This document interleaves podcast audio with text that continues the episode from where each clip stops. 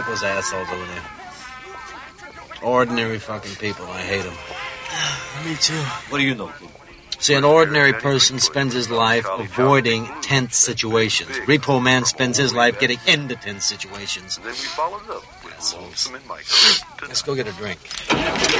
First rule of Fight Club is Shut the fuck up, Donnie. you do not talk about Fight Club. This is the View Review Podcast. Take a big step back and literally fuck your own face. Who the fuck do you think you're talking to? You can't fight in here. This is the war room. Yippee-ki-yay, motherfucker. Turn it up! Turn it up! Velkommen til The View Review Podcast, episode 27, Repo Man. Jeg hedder Kuno, og jeg har sammen med Fluernes Herre, MC Fluen, også bare kaldt for Fluen. God aften. Han er Danmarks førende banjo Christian Couchkiller, også bare kaldt for CK. God aften. God aften, drenge. God aften. Hej, det er dejligt. Ja, Yeah. det har man vel. Bløde og varme. altid i det her selskab. Er der noget spændende nyt siden sidst? Den der lydfil der, fluer. Ja, men jeg har, det, det var sjovt en gang. Ja, den er kun sjov en gang. ja. Skal findes på en ny lyd nu. Godt, fuck det. Vi hopper videre til se-tiden sidst. Skal vi lade fluen starte i dag? Det kan vi godt. Ikke så meget på programmet. Øh, Jeg følger stadigvæk med i Fargo tv-serien. Jeg har lige været i forbi afsnit 4, som er det sidste nye. Som jeg synes har en rigtig, rigtig fed uh, tie-in til, til filmen, fra, uh, til, til, til spilfilmen Fargo. Um, jeg ved, du har også set det, Kuno. Så Ja. jeg skal nok ikke, uh, skal nok ikke spoil for mig, men uh, hvad synes du om uh, det tie-in, der er der? Øh, jamen, jeg synes, det er helt fantastisk. Ja. det er der ingen tvivl om. Øh, jeg synes, når noget connecter på, på sådan en måde, der øh, giver jo et kæmpe bagkatalog til begge film. Mm. Eller film og, og serier. ser, ja. Øh, man, man føler, man får mere ud af det, når, øh, når sådan nogle dots, de øh, connecter. Og det er jo sjovt, fordi det var en ting, vi snakkede om, da vi begyndte at se den, det var nemlig, hvordan passer den lige ind, og, og vi blev ligesom enige om, om den må køre parallelt. Og, og, og det var jeg egentlig fint tilfreds med. Mm. For mig behøvede den ikke at decideret have en forbindelse til film, en fast forbindelse til film. Men det har de så lavet med en, med en lille øh, livsline nu. Ja. Om det bliver mere, når vi når længere hen, det må vi så se. Men, men bare pt. nu, øh, den her lille ting her, øh, helt fantastisk. Helt sikkert. Så det bliver spændende at se, hvor det bliver hen af. Så har jeg været forbi en, øh, en underlig film, vil jeg sige. Øh, June Ho Bongs amerikanske debut, tror jeg det er. Snowpiercer. Det er ikke nogen andre, der har set den. Jeg har Ja, jeg har øh, hørt om den og set traileren. Jeg synes, det så meget øh, spacey ud. Har du, jeg kunne ikke høre, har du set den kun, eller hvad? Ja, jeg har set den. Okay. Jamen, øh, det er jo ham, som har lavet Host og Mother og selvfølgelig uh, Memories of Murder. Og kort fortalt, så handler den om det her tog, hvor ganske få overlevende de kører rundt i, øh, efter det her stof, der hedder, jeg tror det er C, øh, hvor det var CW7, er blevet slået ud af atmosfæren, og det er så øh, nedfrosset jorden. Og det var et stof, de havde opfundet til at skulle sænke øh, den over- overall temperatur på hele kloden, men det gik så galt, og så er det hele bare en stor isplanet nu. Øhm, altså det her tog, det har jo sådan sit eget lukket ekosystem faktisk. Øh, de har eliten, som er dem, der er de rige, er de, de, de, de dygtige, og alle lærerne og alt det her der forrest i toget, og så har vi pøblen sådan nede bagerst i, i halen af toget. Øh, og så en dag så besluttede de sig for, at de vil lave en revolution simpelthen, og så øh, prøve at tage toget her, fordi som de siger, den der styrer toget, altså den her all, hvad hedder den engine der, øh, hvad de kalder den, et eller andet, ah, whatever, det er også ligegyldigt, den øh, maskine, som kører for, for evigt, og, og de styrer den, så styrer de verden, så skal de gøre, hvad de vil med de tog her. Og jeg synes egentlig, at øh, jeg ved sgu ikke, der var mange ting, der irriterede mig i den. Jeg synes først og fremmest, at den har haft et lavt budget, eller lille budget, og det kan man se, fordi mange af de her sådan, visuelle effekter, de bruger på toget og alt det her is, det synes jeg godt nok er horribelt. Horribelt. Horribelt. Og det river mig simpelthen ud af den her illusion, at vi er på det her tog, der kører det her islandskab. Det synes jeg først og fremmest er en, en stor minus. Det kan godt være, at de ikke har ret mange penge, men så kunne de have jeg ved ikke, lad være med at have så mange skud. De har rigtig mange skud ud, fra, ud på sneen og sådan noget, og toget udefra. Det synes jeg virkelig, øh, det er synd. Og så har du nogle plot-ting, som jeg irriterer mig over, man skulle helt frem, altså den var over to timer filmen, og det er først helt til sidst, man får at vide, hvorfor den her pøbel, den egentlig er på toget, fordi det her irriterer mig hele vejen igennem filmen. Hvis jeg er så træt af dem, hvorfor fanden skyder de dem ikke alle sammen og smider dem ud af toget? Så der er nogle ting i, i plottet, der gør, at jeg synes, at jeg blev irriteret. Altså, altså payoffet er okay. Det er synes jeg. generelt en svær film at komme ind i. Ja, det er det nemlig. Jamen, jeg, Det, det, det, den, den indbyder ikke på den måde, at den har ikke ligesom sådan en hook. Nej. Man skal virkelig investere sig i den, som du siger der, og så, ja. så, så får man lidt tidbits undervejs. Altså, jeg synes, den her scene med, med Chris Evans, som spiller hovedrollen her, uh, ham de fleste nok kender fra Captain America, Ja. øh, rent faktisk har en rigtig fed, øh, hvor hele twistet sådan set bliver, eller ikke twistet, men hele deres eksistensgrundlag på det her tog, det, bliver, det kommer frem. Altså, det var en meget kraftfuld scene, og sådan en, en ret grum scene, synes jeg, den måde han fortæller det på. Det, det, det, gjorde, det gav det lidt, men jeg synes, der går for lang tid, før man Ja. rent faktisk er hugt. Øh, det er lidt synd, Den lider af det, som mange koreanske film lider under. Det er lidt identitetsproblemer, ja. og og er ikke øh, stramt nok op. Det ser man desværre ofte i, i koreansk film. Ja, altså, det er jo, altså den har jo et, et fedt cast, ikke? Altså udover Chris Evans, så Ja. er Jamie Bell og Tilda Swinton og øh, hvad er det, John Hurt og Ed Harris med sig, og selvfølgelig, hvad hedder han, Kang Hu Song, som Ja, han, han bliver altid brugt, ja, altid er sindssygt, sindssygt fed skuespiller. Så ja. altså, de har jo simpelthen haft et, et cast, der er to die for, men der er altså et eller andet med historien, og de kan ikke rigtig helt den retning, den tog kører i, han har sagt, kan de ikke rigtig få filmen ind på, så øh, jeg synes, det er synd. Øh, jeg synes, det er synd.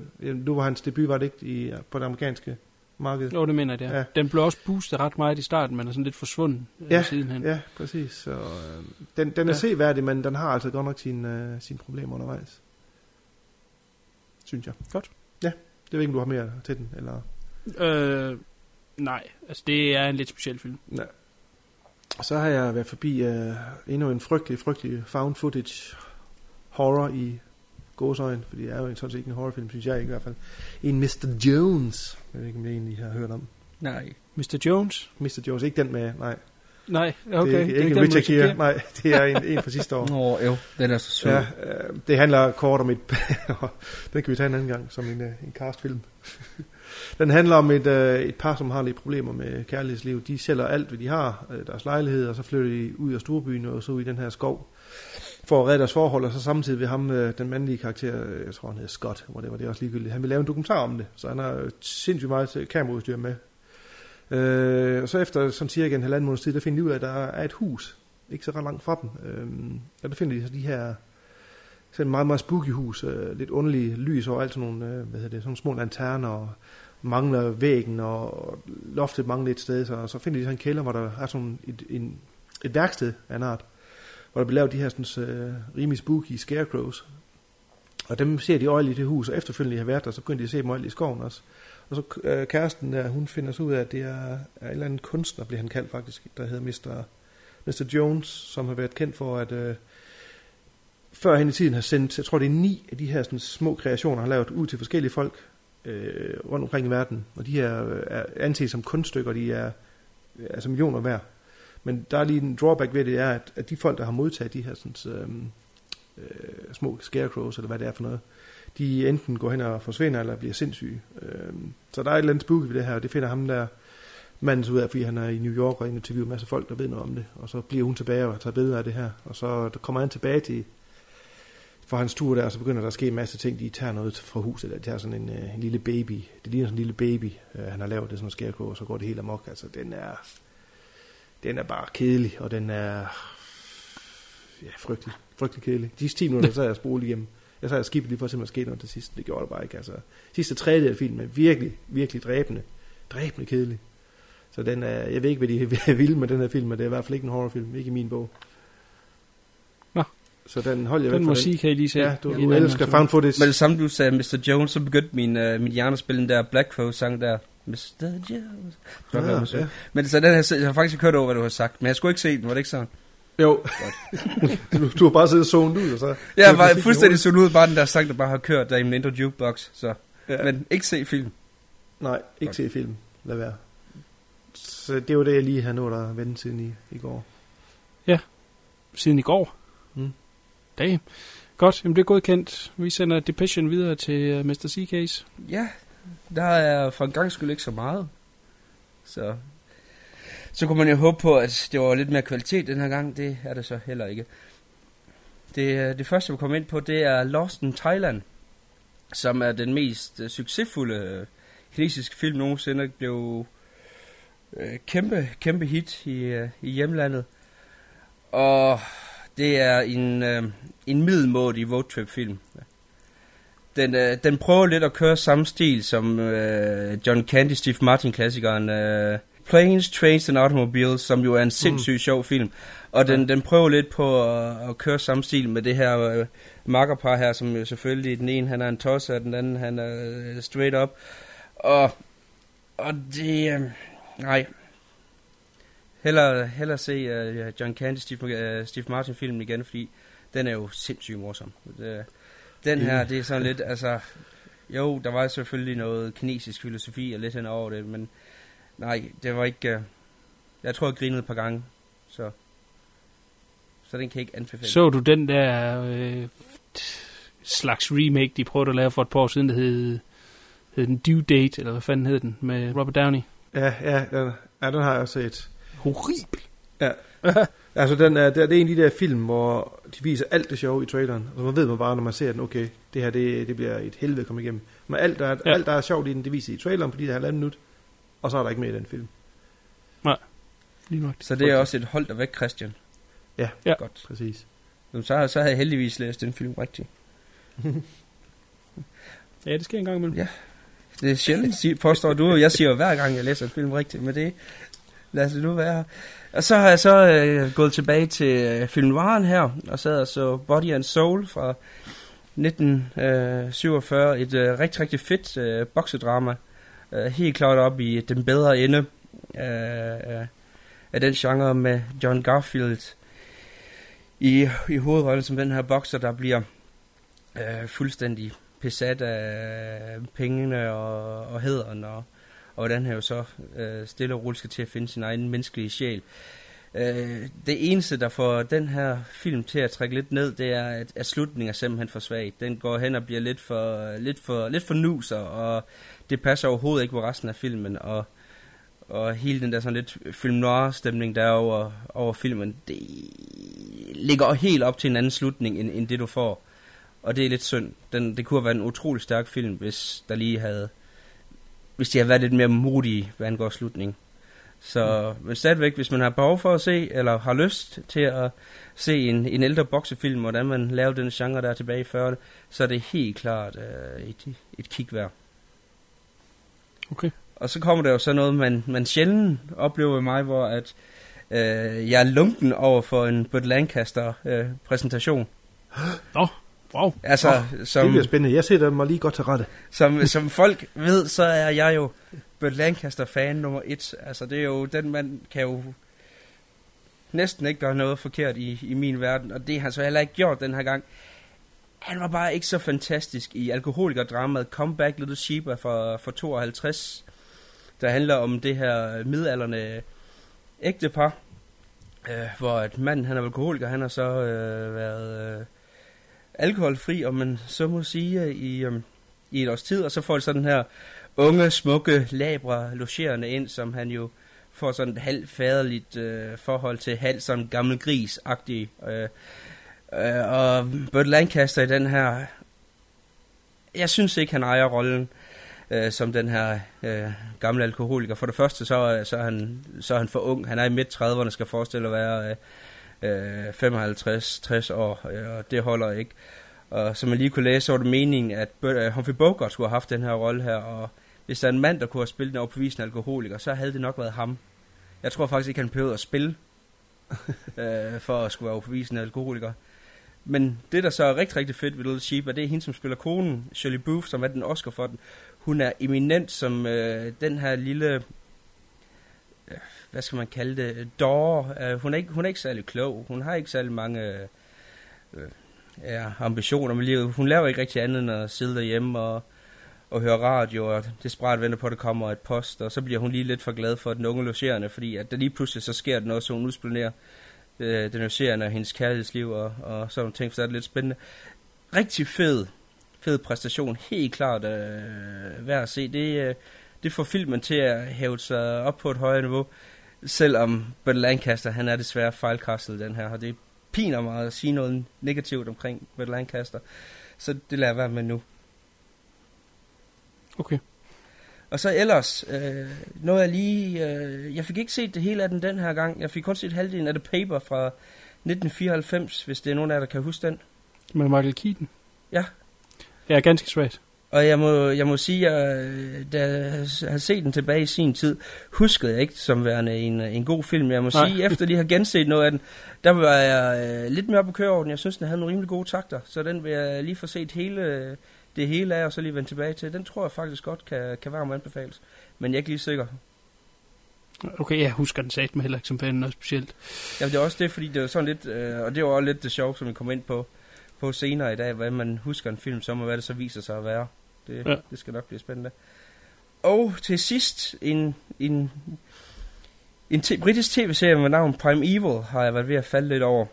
En fed titel, ikke? Det ikke andet. Ja. Jamen, det, det handler om de her tidslommer, så må sige, hvor du har de her øh, dinosaurer, som kommer igennem, og så laver de så øde, død og ødelæggelse i vores verden. Og så Dinosaurer? har den her lille... Ja, dinosaurer. Det er dumt, det er forfærdeligt, og det er underholdende. Altså, det, det, det er sådan en serie, hvor man bare sidder og tænker, det her, det holder jo ikke. Hvordan kan folk ikke se, der er en 15 meter høj Tyrannosaurus Rex, der går amok i øh, London Midtby, og ingen af, og ingen kan se overhovedet, hvad der foregår. det, det er utrolig dumt, men Nå. det, hvis du har behov for at slå hjernen fuldstændig fra, og så bare sidde og grine lidt mere af den end med den, så er det faktisk en rigtig god serie til lige at få koblet helt af efter en hård nat på arbejde. Mm-hmm. Er det, øh, er det en, en, en nyere serie? Ja, den kørte fra 2007 til 2011 ungefær, deromkring. Kan effekterne holde? Effekterne er faktisk rigtig gode i forhold til, at det er en, en britisk tv-serie. Der var, der, var jeg, der var jeg imponeret over. Mm-hmm. Okay. Det var, det var nogle af de ting, hvor jeg synes, at det var okay. Det var øh, et step op for sådan noget som Doctor Who for eksempel. Så er det er jo, vi ikke har vores øh, fjerde mand med til tv-serier. Hvad han Ja. ja. at sige med det. Nå, Så det, Jamen, det var, det, hvad det lyder da usandsynligt dårligt. Jamen det, men altså igen, hvis man bare har... Øh, altså det, er lidt, det har lidt i samme funktion for mig som Banshee for eksempel også havde det der med, jamen så er det en serie, du sætter på, og så er det torske dumt, men man er underholdt. Mm. Dog ikke nogen bare bryster den her gang desværre, det må jeg lære at leve ud. Nå jamen, så gider jeg ikke se den. Så Godt. det var, hvad jeg Jamen- havde for den her gang. Jamen, det var en fin omgang. Jeg har øh, intet at øh, bidrage med. Må jeg sige. Ja, Sæt lige kryds i kalenderen, TK. Jamen jeg, min hjerne den er lukket ned lige nu, jeg får hvad foregår der? Does not Jeg compute. beklager. Jeg vender tilbage næste gang with a vengeance. Okay. Og det er en Ej, jeg havde også en god øh, Steam sidste gang. Ja, så det jeg ikke helt. jo, det havde du der, og der var du kommet igennem en del. Så det synes jeg skulle okay. Godt, jamen så er der ingen grund til at øh, danse rundt om den varme grød. Lad os hoppe direkte ud i aftens hovedfilm, som er Repo Man. Meet Otto. He's a clean cut kid in a dirty business. He repossesses cars. He's a repo man. You gonna give me my car back, or do I gotta go to your house and shove your dog's head down the toilet? His mission is to repossess a 64 Chevy, but hidden within its trunk What you got in the trunk? You don't want to look in there. is the most important discovery in the history of our planet.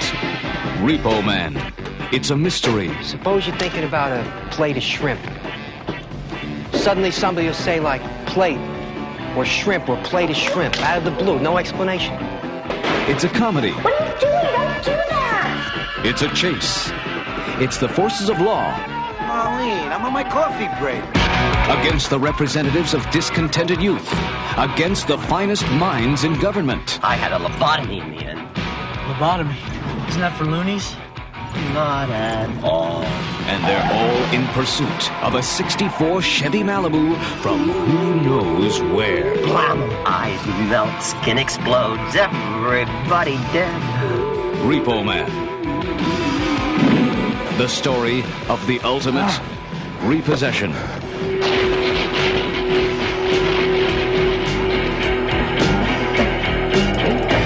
Repo Man. Not just a job, it's an adventure.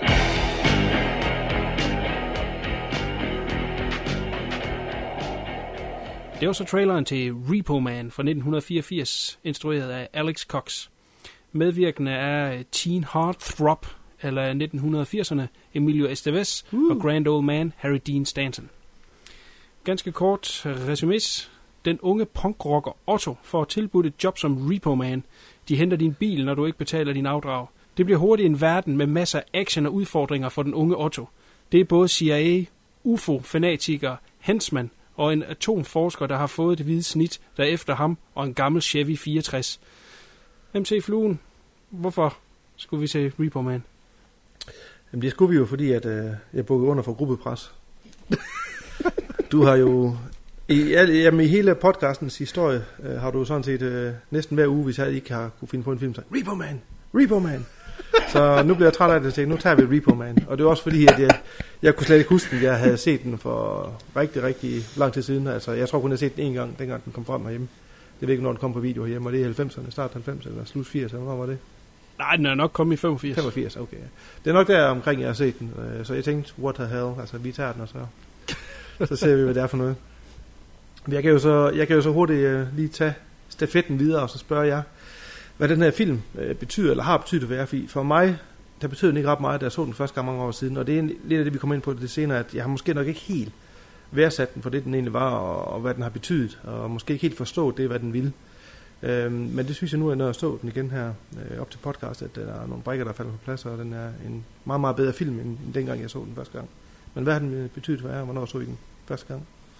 Hop ind, CK. Yes. Jamen, jeg har haft det lidt på samme måde med den her film, som, som du har, Flue, at første gang jeg så den, der sagde den mig ikke særlig meget, og her anden gang, der har jeg været, jeg var meget underholdt. Jeg, Mm. jeg, jeg, jeg smågrinede under hele filmen, og jeg var ramt af stor 80'er nostalgi. jeg var sådan noget som en Wonderbaum i, uh, i alle bilerne, det var fantastisk. Jamen, og ikke kun i bilerne, også i, øh, også i poli- politimotorcyklen i starten. I den der halv, halvrode, der hænger der også en. Så, Jeg, var det, jeg, jeg røg direkte tilbage til min barndom, hvor Ja. jeg altid havde. Og i, i mine forældres biler, der var der altid tre, fordi min far han var fisker. Præcis. Og det stank stadigvæk af fisk. Og. Præcis. Ved du, hvad, det er sjovt, du siger det. Det er det samme. Min fatter, han var også løsfisker, er det stadigvæk. Og der hang også altid de her i på grund af, det stank af fisk. Det er fandme, det er fandme weird. Ja, så det var lidt sjovt, så jeg blev sådan helt... Jeg, Ja. jeg, det var måske også en grund til at hygge mig med film. Det var alle de der sådan gode barndomsminder, der, Mm. der kom. Og synes jeg også, det er en, øh, var en rigtig fed sender-off af punkbevægelsen. Hele punkbevægelsen, det, øh, det kan vi også komme lidt ind på senere. Ja. Ja. Jeg, var, jeg var underholdt. Ja, Jamen, det er jo så åbenbart mig, der har påduttet lidt. Øh, jeg har altid været stor fan af Repo Man. Jeg tør ikke sige, hvornår jeg har set den første gang, men det har været der midt 80'erne. Ja. Øh, på øh, det gode gamle VHS. Og, og det var en øh, af dem, øh, vi tit så i min øh, kreds, og, og elskede øh, den film utrolig højt. Øh, jeg vil sige, et par år senere kom Heathers jo, og jeg, jeg vil sgu næsten sætte dem i lidt i samme bog som værende sådan de, nogle af de definerende, Ja. Øh, lidt alternative øh, ungdomsfilm fra 80'erne af. Øh, jeg var stor Emilio Estevez-fan øh, tilbage i, i, i 80'erne og, start 90'erne. Øh, Selvom han jo ikke var sådan en stor skuespiller, så var der bare et eller andet over ham, som... Jamen, der var den der frækhed over ham. Og, have, der var ja, sådan et, nemlig det, Ja. og, og, han, og der var sådan lidt... Ja, Jamen, Ja, jeg, ja, fantastisk, som the Kid for eksempel. ja, Det for eksempel i. Young Guns. Ja, helt Ja, sikkert. Young Guns, helt sikkert. Men, men måske kunne man relatere lidt til ham, det ved jeg ikke, og det er nok Måske. meget af det fra den her film, fordi han er sådan lidt den, den rødløse i starten, mm. og øh, ja, på den måde har der altid været et link til den her film for mig, jeg har altid elsket den. Og, og, og det her offbeat-univers, det var jo meget i 80'erne, at... Øh, at de her type film kom, hvor man eksperimenterede helt vildt øh, med, med, med genre og bending. Altså de virkelig bare krydsede ind over hinanden, og man kunne få nogle helt vanvittige film, og jeg, jeg har skrevet nogle ned, som vi kommer forbi øh, senere. Og øh, det er jo med til at gøre den her film, den bliver aldrig kedelig, og, og på en eller anden måde er den altid øh, fresh. Ja. Øh, og som, som du også sagde, CK, med, med, med punkbevægelsen, øh, 1984, det er også øh, det her tidspunkt, hvor The Young, den prøver jeg lige igen, det er også for det her tidspunkt, at The Young Ones, øh, tv-serien, øh, k- kørt på øh, tv, Fantastisk. og man sad og så det, det kan I sikkert godt huske, Ja. Ja. med, øh, med Rick Mayall og øh, Emerson og alle de der knejder der, og, og det var jo også et skørt univers, hvor der hele tiden var åndssvage ting, der er jo egentlig ikke så stor forskel alligevel på The Young Ones, og så Repo Man på et eller andet skørt niveau. Så jeg har altid elsket den her film, og øh, så snart at jeg kunne drage den ind i det her, så gjorde jeg så det øh, via dig. Ja, tak. Sorry. Ja, men jeg er glad så, for det. Altså, det var bare et glædeligt øh, gensyn. Den forsvandt sådan lidt fra øh, folks hukommelse op igennem 90'erne, men øh, den dukkede op igen på DVD, jeg kan huske Anchor Bay udgav den i nogle helt vildt øh, sindssyge udgaver, også de her metalmadkasser og sådan noget. Mm. Så der fik den lige sådan et øh, revival, og der kan jeg huske, at jeg var en af dem, der købte de udgaver dengang. Øh, og øh, fedt gensyn, og har holdt den højt lige siden. Så jeg ser det lidt som min, min øh, pligt at holde den ved lige. Jamen selvfølgelig. Uh, nu du siger med de her forskellige versioner, så, øh, så skal du, hvis du har de andre, så skal du købe, hvis du ikke allerede har det, hvad hedder det, um, uh, Criterions Blu-ray udgave, det er den, jeg har set, den står altså, der er en verden til forskel. Super, Ja. super crisp kopi. Det har, jeg har lavet. ikke øh, den endnu, men det er Nej. da helt sikkert en, jeg godt Den skal du tage og pick op, ja. Men det er sjovt, du nævnte det før med, med Heathers, ikke? Og, og den er jo anses, den bliver jo faktisk anset som en af de bedste film i 1984, og rent faktisk en af de bedste film i 80'erne overhovedet, så, så den har jo altså noget på sig. Den er jo egentlig øh, noget ukonventionel, ikke? Altså, den, den, den har lidt sine egne spilleregler, den har lidt sin egen øh, form at køre efter. Øh, den er ikke en typisk øh, en, en 80'er film fra den gang. Det, jeg synes er rigtig fedt ved den, øh, blandt andet, det er, at ligesom Heathers, som vi var inde på lige før, den har nogle helt fantastiske one-liners. Ja. Altså, den har jo, man kan nævne i flæng, der er den der, let's go get sushi and not pay, for eksempel. Der var jeg færdig i. Og Repo Man's got all night, every night. Og, og den der, uh, I don't want no commies in my car, no Christians either. Altså, alle de der små stikpiller, der hele tiden kommer, jeg skreg af rin. Det kunne jeg slet ikke Ja, huske. det, og det er jo især have dine Stanton, der kommer Ja, med det, han leverer nemlig mange af de der fede one-liners. Og dem Jeg er selv vild med den der Gypsy Dildo Punks. Ja, ja, Gypsy Dildo Punks, we're gonna get you. Ja, de der brothers, der de kæmper mod. Altså, det, alle, alle de der ting, der, dem, dem havde jeg svedt helt ud og havde helt, det var gået helt i glemsen, så det var rent faktisk et uh, super, super gensyn for mig. Men øh, lad os prøve at tage lidt øh, i dens tid. Øh, den kom jo der i, i midt, lige midt 80'erne. Er, er tiden sådan lidt løbet fra den? Nu tænker jeg på, hvad den ville med, med hvad hedder det, altså hele den her frygt for atomkraft, og øh, der er også en hel del øh, anti-Reagan i den her, den her synes jeg. Øh, er det noget, som et ungt publikum den dag i dag vil kunne forstå? Eller vil den her film øh, falde helt fra? Vil Det folk tror forstå jeg, den? Øh, eller skal man, være, skal man have været ung eller voksen i, i 80'erne og 90'erne for at kunne, kunne forstå den her film i dag? Jamen altså, hele den der øh, anti-amerikanske imperialisme, som Alex Cox har kørt, den er især mere udtalt i den film, der hedder Walker, Mm. øh, i, en, i en western med et Harris i hovedrollen, hvor at man, øh, man tager tiden tilbage til den her en sindssyge amerikaner, der tror du Panama, han erobrede, og så øh, følger så, hvordan han his fall from glory, og samtidig med, at man klipper moderne ting ind, som biler og, og, og sådan nogle ting. Øh, og det holder faktisk stadigvæk, fordi der er jo stadigvæk den der anti-amerikanske imperialisme, den, den holder jo stadigvæk, især efter sådan noget som krigen i Afghanistan og, og, og hvad der ellers sker ude i verden. Så, så den tror jeg faktisk stadigvæk folk, de godt kan relatere til. Hele den skeptis, som Alex Koch, han, han giver udtryk for i hans film over, Ja, men altså, specielt den, specielt den her, ikke, hvor, han, øh, hvor han virkelig giver det amerikanske Reagan-samfund sådan en ordentlig fuckfinger. Ikke? Og det sjove ved det er, at han er jo britte, og så får han jo amerikanske dollars til at, til at, at, at lave det her projekt. Ikke? Øh, og jeg ved ikke, og det er fordi, I ikke øh, synes, at der var noget, altså det var noget med, at det var en, øh, der var på en eller anden speciel liste over film, de ville lave, og de egentlig ikke har noget med den at gøre. De gav ham bare lidt penge, og så ville de ikke have noget med casting, de ville ikke have noget med manuskript eller sådan noget at gøre. At de egentlig rigtig har vidst, hvad han ville med den. For det er jo sådan set lidt sjovt at sige, fuck jer, USA, men jeg tager jeres dollars for at lave den her film.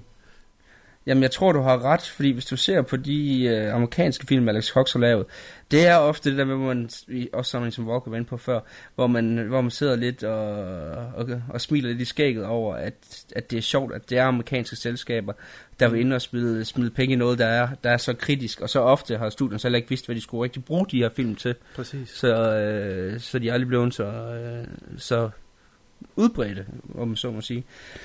Så det er meget underholdende. Hvad siger Kuhn? Jamen, der er jo nogle ting, vi bøder for i dag, som øh, de i Reagan-tiden øh, valgte at lave. Mhm. Mm-hmm. Reagan og Thatcher-tiden øh, valgte at, at, at strikke verden sammen på, om man vil. Og, og det er jo meget af det, vi bøder for i dag under øh, den her finanskrise, der har raset nogle år nu. Så jeg vil sige, der er der nogle ting, der stadigvæk er aktuelle i den. Altså, det er jo nok mere noget med dens udtryk, som måske ikke lige vil fænge et ungt publikum i dag i forhold til, til et 80'er publikum. Men for lige at det, det som også siger Kuno, så er der også for eksempel hele det med punkbevægelsen. Det kan jo være lidt uh, interessant at se, hvad et ungt publikum vil sige til det i dag. Fordi det ja. er Ja. jo ikke rigtig noget, som er så... Uh, altså, det er meget sjældent, man ser nogen med handkamp, end i forhold til... Ja, hvad man punken er jo, er jo død, ikke? Og den døde, døde Fem år siden. Ja, døde jo ud, ikke? Så det er et ungt publikum i dag, der siger, punk, hvad var det? Øh, hvad kender de i dag, som er punkagtigt? De kender Green Day, ikke? Og det er det. Altså, okay. altså det er jo, ja, jamen, altså, sådan er det jo, ikke? Øhm, og det er jo en anden ting i den her film, at altså, punk i sig selv var jo, øhm, var jo en, en musikform. Nu er du nok ikke mere ekspert på det, det område, øh, CK, men er det ikke sådan en, en måde at udtrykke på, uden at der skal være noget decideret indhold i det, uden at det skal betyde noget som sådan. Øh, det er bare af med en masse aggressioner. Jamen, det skulle helst være så grimt som overhovedet muligt. Ja, så altså sådan noget som ja. Sex Pistols for eksempel, de spillede jo, øh, hvad hedder det, øh, skærende lyde og alt muligt ind. Altså, de, Ja. de gjorde det, altså punk skal jo helst være så, øh, så beskidt, Ja. øh, som det overhovedet taget kan blive. Øh, Præcis. Altså, fordi det- det, er jo, øh, det er jo mere primalskrig, end, end det, er, det er ren sang ofte. Ja, det er ikke noget, det er meningen, man skal forstå som sådan. Altså, det, er og det passer måske meget godt på film, ikke? Der jeg synes, at soundtracket til den her film er også pissefedt. Bare fra starten, Ja. og Iggy Pops øh, øh, intromusik, der Men det er jo så sjovt, fordi så er du som Sex Pistols havde jo øh, også en agenda og et budskab, sådan som ja. God Save the Queen. Altså hele det der med, at man er imod øh, etablissementer, det kan man især se i den her film. Det er jo Mhm. bare en stor skråtfinger til alt, hvad det hedder autoriteter. Altså, Ja. vi har gjort så stor, tyk grin med alle autoriteter.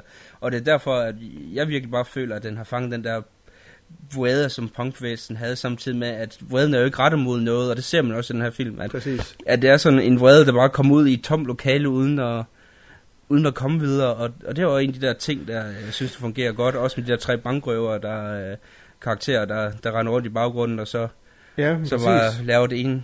Det der, du siger med, efter at, det andet. øh, at det behøver at have noget øh, rette med nogen. øh, Alt deres dialoger, deres øh, små skænderier i, i, på kontoret, der ikke det, det understreger det meget godt, det der point, du har. Hvor de bare små skændes blandt hinanden. Og, altså, det, det synes jeg, det fungerer rigtig godt, øh, musikmæssigt i hvert fald. Øhm, der er også hele det her med, at han går op med den her kommercielle øh, USA, på den måde, han bruger produkter af film. Jeg ikke vil mærke til det, når han siger, let's go get some drinks, og som så er øl. Og så ser jeg et nærbillede af ølene, så er det sådan set øh, dåser, hvor der står drinks på. Sådan en grimt Ja, det, er, det er nogle helt anonyme Ja, markader, helt der der er markader. Ja, det samme med Ja. food, hvor han står og spiser mad ud af den her dåse, hvor der også bare står food. Og det er ikke på grund af product placements problemer, fordi der er flere steder i, i film, hvor der rent faktisk kan se ind i den her convenience store, de kommer ind i. Alle de andre mærker, øh, whisky og sådan noget baggrund til det. har ikke været det, men der er, at den måde, han gør det på, øh, synes I, det fungerer? Ja, helt sikkert. Ja, helt sikkert. Jeg synes jeg også, den her sådan, så, understreger bare lidt det, hans pointe med den her primitive label, der sidder på. Ja. Ja. Helt sikkert. Nu nævnte du lige uh, soundtracket. Det er jo en ret stor del af den her mm. film, må man sige. Uh, der var blandt andet et stort hit herpå fra um, Suicidal Tendency med Institutionalized, kan, hvis man kan huske det. Hvis man er metalhoved, så kan man ja. i hvert fald huske det. Som var kæmpestor på, den her, uh, på det her tidspunkt. Mere omkring soundtrack? Jeg vidste ikke, at CK han var punkrocker. Jo, om det er fordi, Ja. vi, lige, uh, vi havde en lille, en, en lille snak lige inden du kom på. Jamen det, det, er jo ret, det er jo ret sjovt. Det er, det er jo faktisk først noget, der kom, da jeg øh, begyndte på øh, seminaret, hvor der var en, dem, jeg læste på hold med, som var, øh, som var autonom og alt det der. Så hørte jeg masser af der rigtig, rigtig fed musik. Jeg har altid været glad for musikken. Jeg har så aldrig helt sådan været så meget inde i selve bevægelsen, men musikken Okay. er jo pissefed. Altså. Ja, Ja, det The er Clash for eksempel er jo genialt. Det var. Hurtigt, hurtigt blive en Ja, Ramones specielt var rigtig fedt. Jeg var ikke den store Sex Pistols fan, men uh, Ramones kan jeg gå med til. Men så er du også uh, punk rock kondisør nu. Du, det, Ja. det der visitkort, det skal Yay! Det bliver større og større. Større og større, altså. Det, Jeg er bare kondensøren. der findes ikke en A-størrelse, der kan passe snart. på det visitkort. Uh, men jeg ved ikke, om jeg er nogen andre, der har noget, vi lige skal have vendt. Uh, jeg har glemt. Jamen, øh, man kan måske snakke lidt om den arv, som den ja. har efterladt. Noget, vil jeg sige, måske er lidt tydeligere end andet. Øh, noget er måske bare spekulationer fra min side af, men, men en, jeg lige vil starte med, som jeg er helt sikker på, at jeg vil lægge hovedet på bloggen også, for at sige, at øh, den inspiration kommer fra Repo Man. Det er øh, den nok så berømte og meget omdiskuterede kuffert fra Pulp Fiction. Jeg er ikke et sekund i tvivl, så yes. tvivl om, at øh, den tyvagtige øh, Tarantino, han har øh, lånt øh, den idé fra Repo Man. Øh, en af de film, eller en af de biler, undskyld, som de øh, jager igennem øh, film her, er den her gamle Chevy fra 64, hvor at øh, der ligger nogle rumvæsener i øh, bagagerummet, og øh, når man åbner det her bagagerum, så øh, blæser der lys ud af, og øh, man, man, man får aldrig lov til at se ned i det, og man ser kun folks reaktioner af det. Og øh, jeg kan simpelthen ikke lade være med at tænke, at øh, QT har siddet inde i hans videoforretning dengang, han arbejdede der og skrev små manuskripter og noter til sig selv, at øh, den kunne han bruge en gang. Ja. Hvad siger The Boys? Det er ret Jamen, jeg, jeg er helt enig, det lyder meget sandsynligt i hvert fald med... Det var ikke noget, der slog mig, nej, da, vi så, da jeg så det, men nu du siger det, så er det jo faktisk lavet på samme måde, det der med, at man ser det lys, åh, hvad er det? Hvad er det? Man får aldrig vide, hvad der er i det her, den her kuffert, og, og det, det er lavet lidt på samme måde, som det er i, i Repo Man, så det, øh, det er i hvert fald plausibelt. Det takker. Nu skal vi ikke lide den tyv, øh, hvad hedder han, QT, så, Nej, QT. så nej. snart vi kan Har vi ikke nok, svinet ham så- til en gang eller to? så, Ja, det, det er QT uh, fri cast, det her. Ja. Ja. Kun nævnes øh, kun nævnes for negativt. hans svinagtigheder. Ja. Godt. Jamen, nu, jeg kan bare lige nævne nogle film, som jeg synes sådan, øh, er lidt i samme stil, og har lidt af det samme, om har lånt fra, det ved jeg ikke.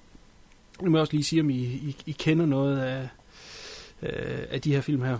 Øh, hvis øh, the, jeg siger The Hidden fra 87, Åh, ja.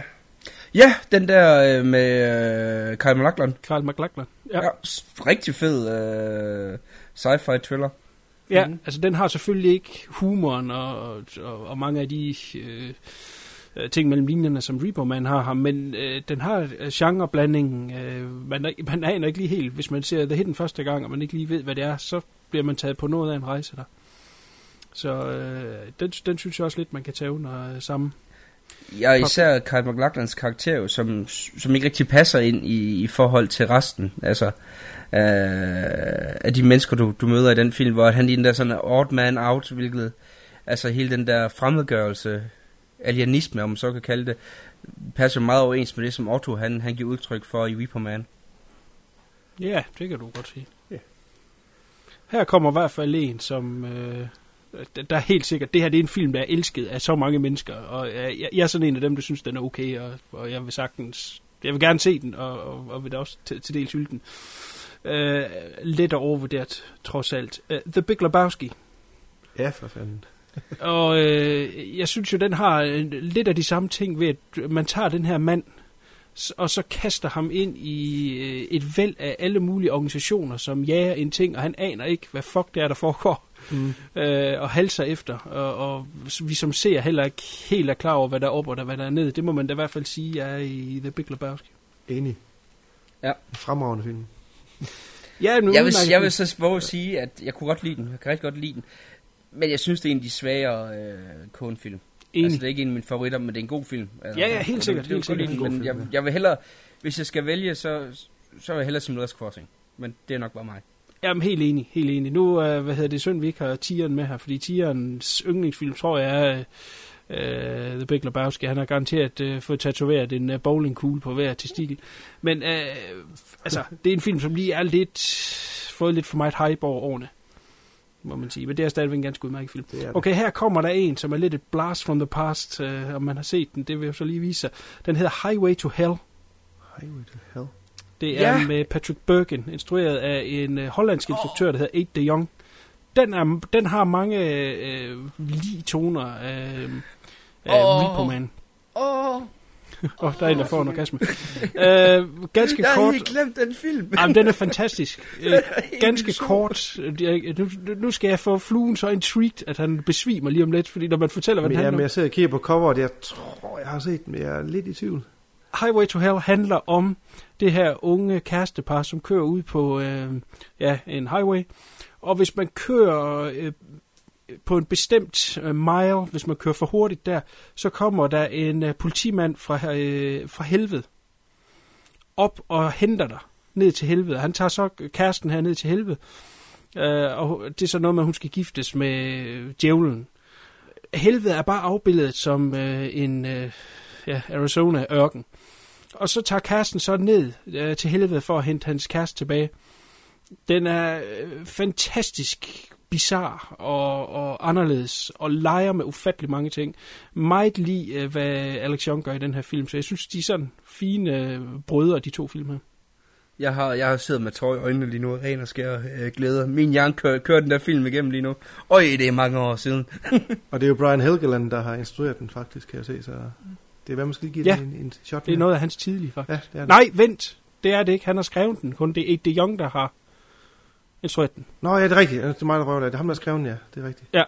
Men jeg har også set den. Uh, Where the toll is your soul, står der her. Highway to Hell. Jamen, jeg godt Ja, men den er, den er, Husk, den, den er super fed. Ja. Ja, og, og den uh, passer sgu meget godt ind med det her, det her konstant line, som man kunne tilbage i 80'erne. Nu er den så godt nok lige fra starten af 90'erne, 90-91. Uh, men men uh, man gjorde bare noget i 80'erne, hvor man kunne lege lidt med de her uh, genrer, og man kunne nogle flere ting. Hvis man vælger at gå helt over til komedier, så er der jo for eksempel de her to uh, uh, Bill and Ted uh, film. Ja, bogus. Som også bare, ja, nemlig nok, de leger jo vildt med de forskellige genrer ja. ind og ud. Uh, The Adventures of Buckaroo Banzai er jo også en anden film, som man kunne nævne i den her sammenhæng. Klasse. Det er godt. Du er glad. Altså, jeg, du kan ikke, du må ikke blive væk, Kuno, fordi jeg kan ikke holde til mere. Nå, jeg, får, ly- jeg får lyst til at stoppe, og så bare gå i gang med at se Buckaroo Banzai. Ja, men, men det, altså, det er jo grunden til, at jeg er så glad for, for, for Repo Man, at, at der er det her helt sleuth af, af film, som jeg synes, øh, altså, det er forkert at sige en genre, men, men som ligger lidt i samme, ligger lidt kølevandet af det, og det er for eksempel sådan noget som Highway to Hell og, og Buckaroo Banzai. Kan man lide den ene, så kan man også lide de andre, og jeg vil da helt sikkert øh, anbefale, øh, at man ser dem, og de er alle sammen blevet re-released øh, på DVD-årene. Så jeg har faktisk, øh, og jeg har faktisk også lige kommet i tanke om en film. Øh, jeg tror, den har kunne have inspireret lidt. Ja. Øh, og det er især, øh, hvad hedder det, Ottos øh, kammerat, du ser i starten med, med hornbrillerne. Han ligner på en prik Napoleon Dynamite. Ikke en film, jeg er nogen stor fan af overhovedet, Ja, selvom det er den har sit publikum, folk elsker den. Men da jeg sad og så den, der sad jeg godt nok og tænkte, det der det ligner jo fuldstændig uh, Jared, kan ikke lide, Hess, tror jeg han hedder. Uh, ham, der spiller Napoleon Dynamite. Nej, hedder han ikke Nå. John Hedder eller sådan noget? Jo. John Hedder. Jo, Jo, John han. Hedder, ja. Men rigtigt, det tænkte jeg også. Jeg, der sad og tænkte, at uh, hele det der lugt der, det ligner i hvert fald noget, som, uh, som de, har, de har hentet i Napoleon Dynamite. Uh, som, ja, det var vel okay. Okay. Du er sindssyg. Det er, altså, der er du helt af. Du, Du er helt, helt- væk helt sige, okay. Du Ja. plejer at sige, man ser en film, og hvis du lige har misforstået den, så vend tilbage efter et par år, så se den. Nu får du en skoleopgave, og det har kraftet at du ser den igen, fordi det er en af de definerende ungdomsfilm, der kom i uh, 2000'erne. Altså, den er jo så fantastisk. Det er noget af det bedste siden 80'erne, hvor de gode kom. Dammit! Hold da kæft, nå fik jeg helt over ringe der. Jamen prøv at høre her. Du ligner, du Jeg- mere og mere som mig, Jamen, jeg var inde og se den til uh, Nashville Festivalen, hvor der var ingen mennesker, der havde set den. Der var ikke nogen, jeg kendte, der havde set den. Og den starter med, at det er en MTV-production. Det vil sige, allerede der, der gik halvdelen af salen, bare da de så det. Og så så jeg den her fantastisk... Var du med i en fluen? Det kan jeg ikke Nej, engang jeg så det først senere på DVD. Okay, og jeg kom ud, og jeg prædikede bare til alle, jeg mødte. Det er, der er den her fantastiske ungdomsfilm, der hedder Napoleon Dynamite. Jeg skal kraftede med bare at se den. Og, og, og, og jeg udgav købsgarantier. og købsgaranti, hvis man ikke ved, hvad det er, det er i hvert fald noget flue, jeg har kørt ja. med i mange år. Det er, at man kan anbefale en film til en, og så kan man sige, at jeg giver købsgaranti. Det er, hvis vedkommende ikke kan lide den, så betaler man filmen for dem, så de kan miste en krone. Så sikker var jeg på, at den her film vil blæse alle væk. Og jeg tror, det lykkes på der en, som skal være øh, unavngivet på det her cast. Ja. Men øh, det er en fantastisk film, CK. Den skal du kraftede med revisit. Okay, jamen det er fordi, den er... Øh, jeg tror, problemet var det, da jeg sad og så den. Øh, det, var, det var sammen med sådan Uber-fans af den. Og, og det var jo simpelthen, det, det tog også lidt af glæden af den. Altså det var jo simpelthen, hvor det blev lige... Øh, altså, det er jo lidt ligesom for eksempel at, at se sådan noget som Labyrinten sammen med mig. Det kan være en pinsel for udforstående. Og det var der jo lidt her. Så det kan det være. Eller det hedder ikke kan være. Jeg skal da nok inden for det nærmeste til, tidsrum øh, gå tilbage til den, og så komme med mit besøg. Ja, det vil vi sætte pris på. Det glæder vi os til. Is it dinner, Tina? Gosh.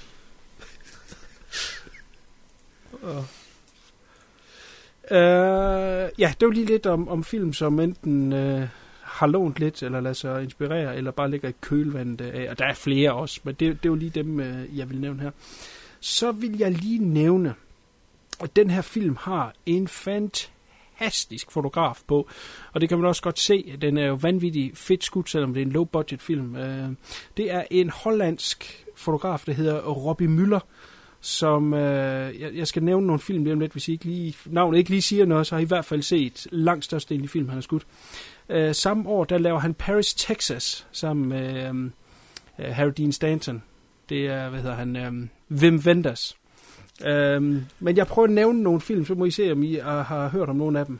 Dancer in the Dark, Ja. Breaking the Waves, Ja. så er vi over, det var selvfølgelig trier, så går vi over i lidt Jim Jarmus med Dead Man, Ghost Dog, mm. Mystery Train, Down by Law, og så lige en uh, William Friedkin, To Live or To Die in L.A. Det er Uh, altså ja. virkelig en af de tunge øh, revolver, der er fremme her. Og øh, han kan fandme finde ud af at skyde film, og skyde landskaber, og skyde øh, urban øh, society, om man vil. Den er jo fantastisk skudt, den her film, og jeg synes jo virkelig, at den bruger øh, øh, det her downtown øh, øh, LA helt fantastisk. Og øh, startskuddet, hvor vi er ude på, på øh, den her highway, og hvor man ser den blå himmel, er jo nærmest skud, der minder meget om øh, Paris, øh, Texas, som øh, han også laver det år her. For også en fantastisk film. Ja, Har I hæftet jer ved, øh, ved noget af det visuelle? En gang til? Om I havde hæftet jer ved noget af, af, af det visuelle? Øh, nej, jeg synes egentlig, at... Øh, Nej, ikke noget ud over det øh, sædvanlige. Nå, Sædvanligt. det var det sneme, der er skuffen. Nå, den er ellers pisse lækker skudt. Men, men I har vel hørt om nogle af de andre film? Ja, ja, ja, Ja, ja, men jeg giver dig ind i, at den er jo... Jeg sad også og tænkte på, at det, altså det er budgetmæssigt, der er det jo ikke den største film, men de har virkelig formået at få nogle fede billeder i kassen. Hvis jeg ikke tager meget fejl, så er den lavet for 160.000 dollars. Det er jo ingenting. Ja. Så, så det er ganske, ganske godt gået, ja. Det er meget godt gået, og, og først, øh, ja, der, der er flere øh, ting, man skal have i orden, når man laver en low-budget film. Øh, det hjælper selvfølgelig altid at have et godt manuskript og nogle gode skuespillere. Men øh, til syvende og sidst, så er film jo et visuelt medie, og der skal man altså have en god fotograf. Og få, øh, få det visuelle på plads, og at få en mand som Robbie Müller ind, øh, som jo var etableret på det her tidspunkt, måske ikke så meget i Amerika, men altså stadigvæk et navn og havde gode film under billedet, øh, er jo sindssygt imponerende, ikke? Og især når man tænker på, at han samme år lige laver Paris, Texas, som Ja. tog den ikke øh, nogen... Tog den ikke, nogen, øh, tog den ikke prisen ved Cannes eller et eller andet. Det tog i hvert fald en Jo. af de store, det er jeg ret sikker på. Og det er en film, der ikke kan vinde nok priser. Ja, ja enig. Den vinder forhåbentlig stadigvæk priser. Ja, men altså, den, den skal have alle priser. Opfind, opfind en pris bare for kun at give den til den. Prisen Ja. over alle priser. Så altså, øh, man skal ikke være bange for at se den her 80'er oddball low budget film. Den har ikke det look. Altså, den ser virkelig godt ud. Ja. Og, ja, og så har den jo humoren. øh. Og især hvis man uh, ser den i en, i en, uh, en ordentlig udgave, så... Det var noget af det, rette. som, som Fluen og mig, vi har diskuteret lidt, det var jo, at også måske grunden til, at, at vi har været lidt lunken for det i sin tid, det var jo, at vi nok har set dårlige uh, VHS-udgaver af den. Hvor nu har så set den i DVD-kvalitet. Fluen han så, så, så i Blu-ray.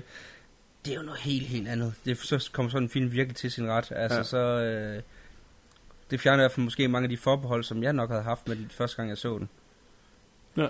Så det kan godt være, det var derfor, at jeg dengang for mange år siden var lidt lunken. Det var simpelthen, at, at vi, vi er jo meget nostalgiske over for øh, hele VHS-konceptet, men man må godt nok sige, at der er godt nok også mange film, der taber, når de mister, når de mister billedkvaliteten. Og nu når vi alligevel er ved uh, versioner og kvaliteten er, er nogen af jer, der har set uh, tv-udgaven af Repo Man? TV-udgave. Ja, der er jo en, øh, en tv-udgave, som er fire minutter længere, hvor de har... Nå, okay, altså Ja. et andet cut. Ja, cut, okay, TV-cuttet, ja. Nej, er det noget, der er på den Criterion? Eller? Øh, ja, den ligger, jeg har ikke selv set den, men den ligger som en, en del af Criterions udgave. Den er fire minutter længere, trods alt at de har fjernet en masse, de har selvfølgelig, jeg tager igen, de har selvfølgelig øh, censureret en masse af, af sproget deri øh, til tv. Ja, og- fordi de bander er ret kraftigt. De bliver ret kraftigt, men alligevel så er den blevet en fire minutter længere end en uh, theatri- theatrical cut, så jeg har ikke selv Men ikke de- set den, desværre.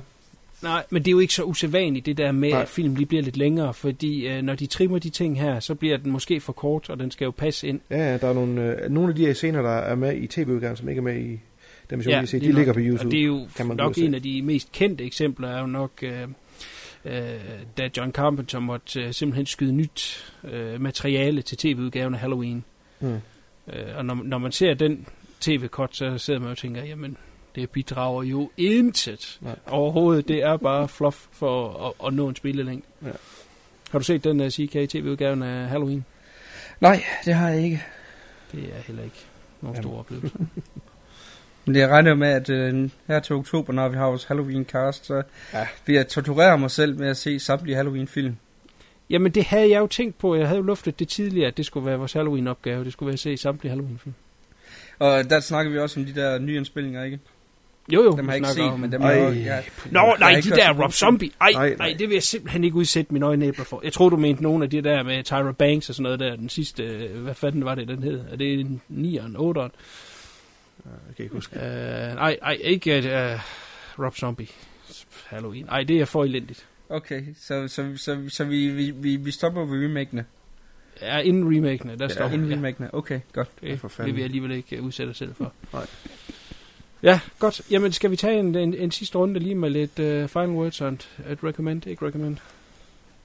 Jamen, øh, i selvføl- selvfølgelig recommend. Øh, er man øh, af 80'er-generationen, så er det jo et must. Den skal ligge næsten øverst på listen, lige, lige under Heathers, vil jeg sige.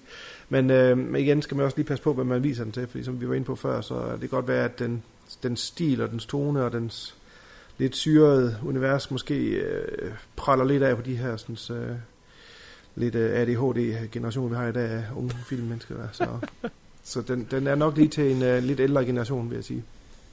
Hvilket er lidt sjovt, fordi den dengang uden tvivl har været øh, cutting edge. Mm. Ja. Og man bare har tænkt, altså nogen, der var den alder, vi er nu, øh, omkring de 40, der ville se den dengang og tænke, hold kæft, hvor noget hejs, mand. Ja. den er all over the place. Ja. Ja, som tiden går og ændrer sig. CK? Det er lidt sjovt, øh, ja, fordi jeg er enig med, med det fluen, han sagde. Øh, men jeg, jeg har lidt med, jeg er meget nostalgisk over for den, øh, den her gang, fordi det var alle de her ting, som for eksempel Wunderbaum med videre, som, som bragte mig tilbage i tiden. Så for mig, så øh, synes jeg selv, det er helt klart et, et recommend, men det, det er over for, hvem jeg skal anbefale den over for. Der har jeg måske sådan lidt, øh, der ved jeg ikke helt, hvem, øh, hvem jeg kender, øh, der vil falde. Så jeg regner med, at øh, nogle af de unge mennesker, at jeg engang imellem tvinger til at, til at se nogle film, de normalt ikke vil se, at der bør jeg prøve at smide den her ud for, øh, udsætte den for den, og så kan de så vende tilbage til, hvad deres, øh, deres reaktion var på den. Øh, det tror jeg lige, jeg vil gøre. Fordi jeg, jeg er lidt svært ved at vide sådan publikum til den. Ja, jeg forstår, hvad du mener. Men uh, sig lige inden du får lov til at slippe, så har jeg lige et par opfølgende spørgsmål til dig. Det ene, det er, uh, hvis jeg ikke tager mig fejl, øh, så har jeg forstået det som om, at du er sådan lidt øh, bevandret i øh, Alex Cox film. Jeg har nemlig kun set én foruden jamen, den jeg har, jeg, har, jeg, har, jeg har desværre kun set tre. Jeg troede, jeg havde set mere, men jeg har set tre. Jeg har set den, der hedder Straight to Hell. Har du set den? Ja, Straight to Hell, som jeg elsker. Ja, Virkelig Den elsker. er pretty cool. Og men det, øh, det, det, jeg husker bare dig, som om du var lidt lunken over for den, da vi snakkede om det. Ja. For mange år siden. Men det var igen, igen hvis jeg er gået fuld force ind på, at det var en fantastisk film. Det er øh, Straight to Hell er jo øh, selve, selve grunden til, at filmen blev lavet er fantastisk, fordi det var meningen, at Alex Cox han skulle øh, have filmet den her spanske musikfestival, som så går i vasken. Men så er det jo så alle de her øh, rock- og punkbands øh, dernede, og så bliver han enig så om, jamen han elsker spaghetti westerns, og de er lige i nærheden af den her øh, by her, som blev brugt til ufattelig mange spaghetti westerns, så der tager vi der film og en film.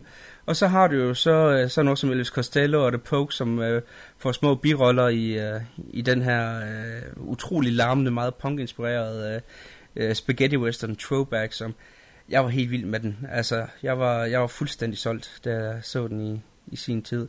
Og så Walker også, som jeg var inde på før. Øh, den er, øh, det er også en, der virkelig deler vandene. Der er ikke ret mange, der kan lide øh, Walker, fordi den har også den der, øh, hele den der anachronistiske stemning, den har med, at jamen, så forestiller den, der skal foregå i øh, 1880'erne, 90'erne, ikke lige helt sikker på årstallene. Og så har du så, jamen, så ser du, hvordan de står med en moderne radio, eller du har en avis, moderne avis, New York Times, der kommer flyvende, eller du ser en helikopter og, og sådan nogle ting, fordi han har hele den her anti-imperialistiske dagsorden, som går igennem i, i, i flere af hans film, dem jeg har set. Og så har jeg desværre ikke set Sid Nancy endnu, men den har altid fået anbefalet, som skulle være en fantastisk præstation af Gary Oldman. Det var ikke lykkedes mig at finde den i uh, finde den nogen steder endnu. Så, men den skulle også være uh, en lille gem. Så er der jo en efterfølger til Straight to Hell, der kom for et par år siden. Jamen det er ikke det. Jeg vil ind og kigge lidt på den. Ja, så vidt jeg vist kan se, så er det vist en Redux-udgave. Nå, okay. Det havde jeg ikke lige opdaget. Så vidt jeg lige var inde og... Øh, fordi jeg også her øh, når vi har de her, så går vi altid ind og kigger på, hvad, hvad er lige, de har lavet, de her instruktører. Da jeg kiggede lidt nærmere på den, og så vidt jeg kunne se, så, øh, så var det noget med, at han var vendt tilbage til den, og så har han så indtalt, øh, indsat sådan digitale effekter som blod og farveskala og, og, og sådan nogle ting, og så smidt nogle scener ind, som øh, ja, der ikke var med i den originale udgave og, og sådan nogle ting. Og, og der har jeg lidt det der med, at Redux udgave kan nogle gange godt være fantastisk, og andre gange så, så bidrager de ikke rigtig med noget. Jamen, så længe at det ikke er, øh, hvad hedder det, George Lucas-style, hvor man rent faktisk fjerner de originale. Åh, oh, gud. Så, så er det jo Ja. fint, at han bare giver den en ny titel, og så udgiver den, og så lader den gamle være, som den er. Så er der jo det, som øh, er interessant, men ingen af så åbenbart kan udtale sig om. Det er jo, at han har jo faktisk lavet en Repo Man 2, om man vil, eller en efterfølger, der hedder Repo Chick. Repo Check? Ja. Jeg har set traileren, det var nok, det var smertefuldt. Var, der, der var noget specielt omkring uh, finansieringen. Jamen det er jo, det var meningen, han havde jo faktisk, øh, jeg var meget interesseret i den her film, da den, øh, da den kom ud, at øh, han faktisk havde fået sådan rimelig nogenlunde beløb til at lave den for, men så var han så begyndt at eksperimentere med at lave de her ultra, ultra low budget film, hvor han, altså hvor det hele er green screen, og så bliver det øh, med et budget på 20.000, eller andet fuldstændig øh, lammeligt dernede, og så er det så de her film, de skal være sådan kitschet. Øh, og, ej, jamen det er, hvis man torturerer sig selv, så prøv at se traileren til, til RoboCheck, og så bare øh, være klar på, at dine øjne kommer til at bløde over de der forfærdelige digitale effekter, de, øh, de har valgt at bruge. Øh, og der har han jo selvfølgelig en idé om, hvorfor han gør sådan nogle ting, og han har selvfølgelig et formål med det hele. Men det, traileren, det var i hvert fald to minutter, hvor jeg tænkte, nej, nej, nej, nej, nej, nej, nej, nej, gå nu væk, mine øjne bløder. så, så prøv, fald- prøv at se traileren, den findes på YouTube.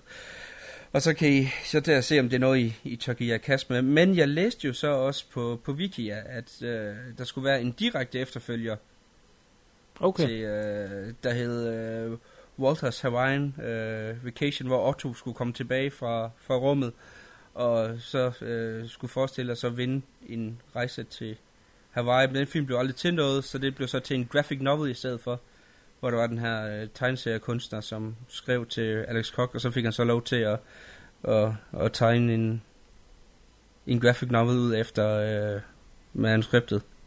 Så den eksisterer i, øh, i en eller anden form. Mm-hmm.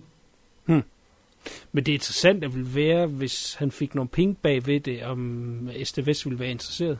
Altså, han, jeg ved godt, han har kravlet mere bag kameraet øh, i dag.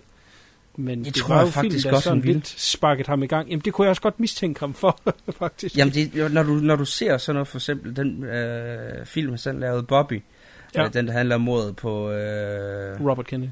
Ja, Robert Kennedy. Og det er også den der med, at hvor du ser, jamen der har han jo også, hvor han leger lidt med kameraet. Der er jo blandt andet de her interns her, der er på syretrip. Øh, husk altså, hvad en meget sjov scene. Altså det er jo også det der med, at det er som om han gerne har en, øh, altså en mand, som gerne vil nogle ting, og godt vil eksperimentere med nogle ting, og så tror jeg, at det lige vil være noget for hans øh, moderne æstetik at vende tilbage til. Vi må krydse det, det, det, det, tror jeg faktisk sagtens, at, øh, at Alex Cox øh, manuskript den er god nok, og han har en million eller to i ryggen, så kan han nok godt få, øh, få det lavet. Cool. Ja. Jamen, det må vi glæde os til. Ja, min afsluttende ord er jo meget øh, lige de andres. Altså, lider man af en frygtelig omgang øh, 80'er nostalgi, som jeg i hvert fald gør, så er det her en film, man skal se. Og som jeg startede med at sige, så som et, et godt companion piece til, øh, til de her oddball øh, 80'er øh, ungdomskomedier, som blandt andet Heathers også er under. Og øh, sådan noget som Bill and Ted og sådan noget, jamen, så vil man elske den her film. Den er øh, evigt frisk, vil jeg sige, men som vi også var forbi, så er der måske nogen, som øh, vil falde lidt i, øh, eller falde fra. Men altså, øh, se den. Det er en fantastisk underholdende film. Og, og et øh, lidt et klenod fra 80'erne her. Ja. Var det de afsluttende ord? Det tror Yes. Godt, så vil vi hvile vores sprøde stemmer, inden at vi går videre med endnu en øh, halvvejs screwball-komedie, nemlig Crime Wave.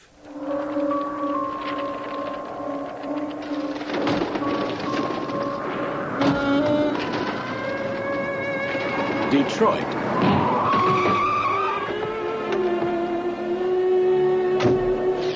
Land of opportunity. Would you like to have some lunch some evening? No, really. I haven't seen you here before. Where people are friendly. I like that in a woman. You're cute. Love is everywhere. And everyone seems to be frying, flying, and dying. Crime Wave. A fiendish plan to turn citizens into shock absorbers. Nancy! And only one man is bold enough to try and stop it.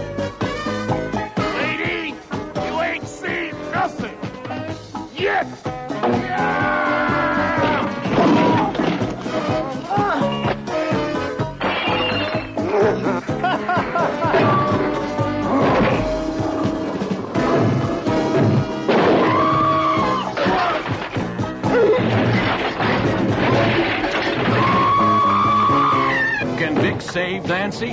Or anyone? You're under citizen's arrest, fella! You've done some bad things, and I'm gonna deal out some swift justice! And here's one for all the folks everywhere! Well, it looks like the end of the road for you, Vic. Crime Wave. The comedy that gets down to nuts. Mrs. Tran, you better get back in your apartment. There are a couple of maniacs running around the building. And bolts.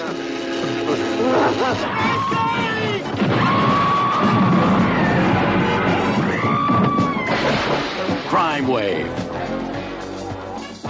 Some night, huh? It couldn't possibly have been worse.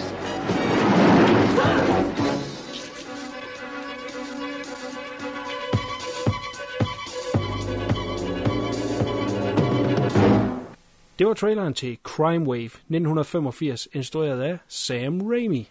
På dansk hedder denne Brødrene Mor. På en stormfuld aften bliver arbejdsmanden Vic indviklet i alverdens problemer og slemme skurke. Det starter med mor, og derefter går det bare ned ad bakke for stakkels Vic, der dog når at møde hans livs kærlighed, inden han skal i den elektriske stol. Ja, det er mig, der har valgt den her shoehorned ind sammen med uh, Repo Man. Du fik lige presset den ind. ja, jeg, jeg har store problemer med at finde en film, som skulle være second bill til Repo Man. Mm. Så øh, jeg tænkte, så lad os få lidt, øh, lidt komedie ind over. Med på rollelisten, der er Louise Lasser, Brian James og Sherry Wilson, og så selvfølgelig Bruce Campbell. Den er skrevet af Coen-brødrene sammen med Sam Raimi.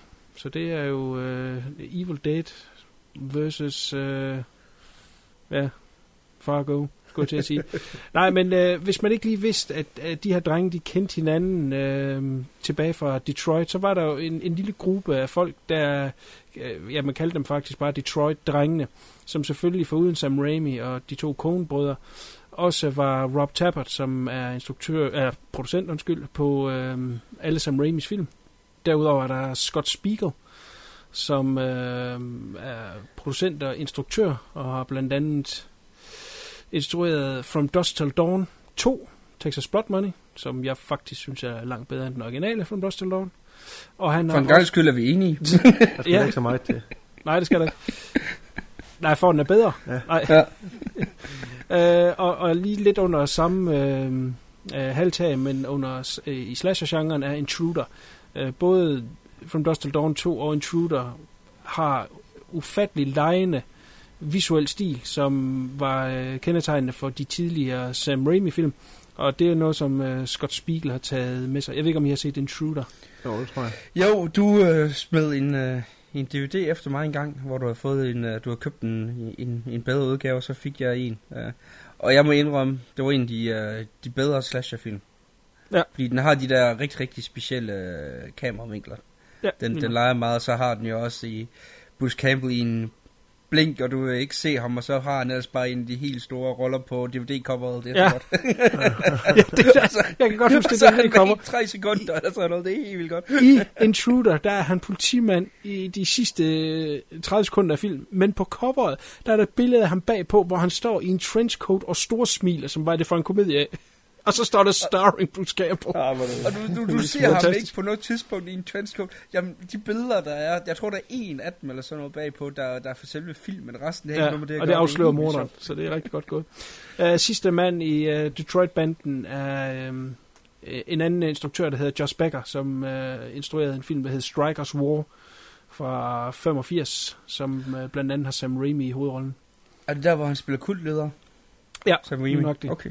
Han har også instrueret en, der hedder Lunatics A Love Story med Sam Raimis bror, uh, Ted Raimi. Running Time, som var en af de film, jeg havde lidt på tavlen til, uh, vi kunne se i aften, men den vil dukke op på et senere tidspunkt. Jeg har lavet et program med den. Og så selvfølgelig uh, kultklassikeren af ren crap med Bruce Campbell, nemlig Alien Apocalypse. Jeg ved ikke, om I har set. Det tror jeg ikke. Er det den der, øh, hvor det forestiller, de kommer til, øh, til fremtiden, og så er det hele bare en stor skov, hvor folk de er sådan nogle skovhugger, og så er der sådan nogle insekter, aliens.